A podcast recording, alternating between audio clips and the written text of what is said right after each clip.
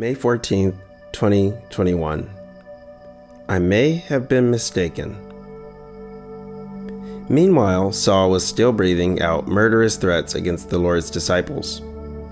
He went to the high priest and asked him for letters to the synagogue in Damascus, so that if he found any there who belonged to the way, whether men or women, he might take them as prisoner to Jerusalem.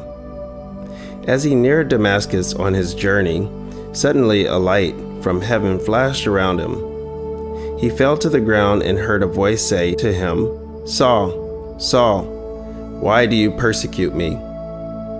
Who are you, Lord? Saul asked. I am Jesus whom you are persecuting, he replied. Now get up and go into the city, and you will be told what you must do. The men traveling with Saul stood there speechless. They heard the sound, but did not see anyone. Saul got up from the ground, but when he opened his eyes, he could see nothing. So they led him by the hand into Damascus. For three days he was blind and did not eat or drink anything. In Damascus there was a disciple named Ananias. The Lord called him in a vision, Ananias. Yes, Lord, he answered. The Lord told him, Go to the house of Judas on Straight Street and ask for a man from Tarsus named Saul, for he is praying. In a vision, he has seen a man named Ananias come and place his hands on him to restore his sight. Lord, Ananias answered, I have heard many reports about this man and all the harm he has done to your holy people in Jerusalem and he has come here with the authority from the chief priests to arrest all who call on your name. But the Lord said to Ananias, Go, this man is my chosen instrument to proclaim my name to the Gentiles and their kings and to the people of Israel. I will show him how much he must suffer for my name. Then Ananias went to the house and entered it. Placing his hands on Saul, he said, Brother, Saul, the Lord Jesus, whom appeared to you on the road as you were coming here, sent me so that you may see again and be filled with the Holy Spirit.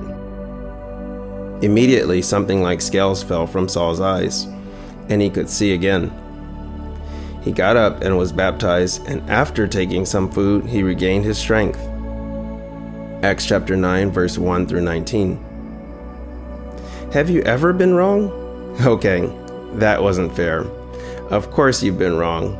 We have all been wrong, some of us with devastating consequences. Saul of Tarsus was wrong, and no doubt people were beaten, imprisoned, and some were even executed, such as Stephen, as a result of Saul's great error. Acts chapter 7, verse 60, and Acts chapter 8, verse 1. And we will discover later in our study of Acts that Saul thought he was serving God as he and others attempted to crush the name of his son, Jesus of Nazareth. In fact, I myself supposed it was necessary to do many things in opposition to the name of Jesus the Nazarene. Acts chapter 26, verse 9. As Saul found himself collapsed in the dirt in the middle of the Damascus road, immersed in a flash of light illuminating from heaven, it is reasonable to assume he was thinking these five words I may have been mistaken. Paul realized that Jesus, the voice he heard whilst on the ground, was the Lord, and he had a revelation that he was fighting on the wrong side of the battle as he was zealously persecuting the prophesied Messiah and his church. And although he was a self proclaimed Hebrew of Hebrews and a Pharisee, there was something very different with Saul of Tarsus in comparison to his fellow Jewish religious leaders. When Saul realized he was wrong, he changed his mind about Jesus.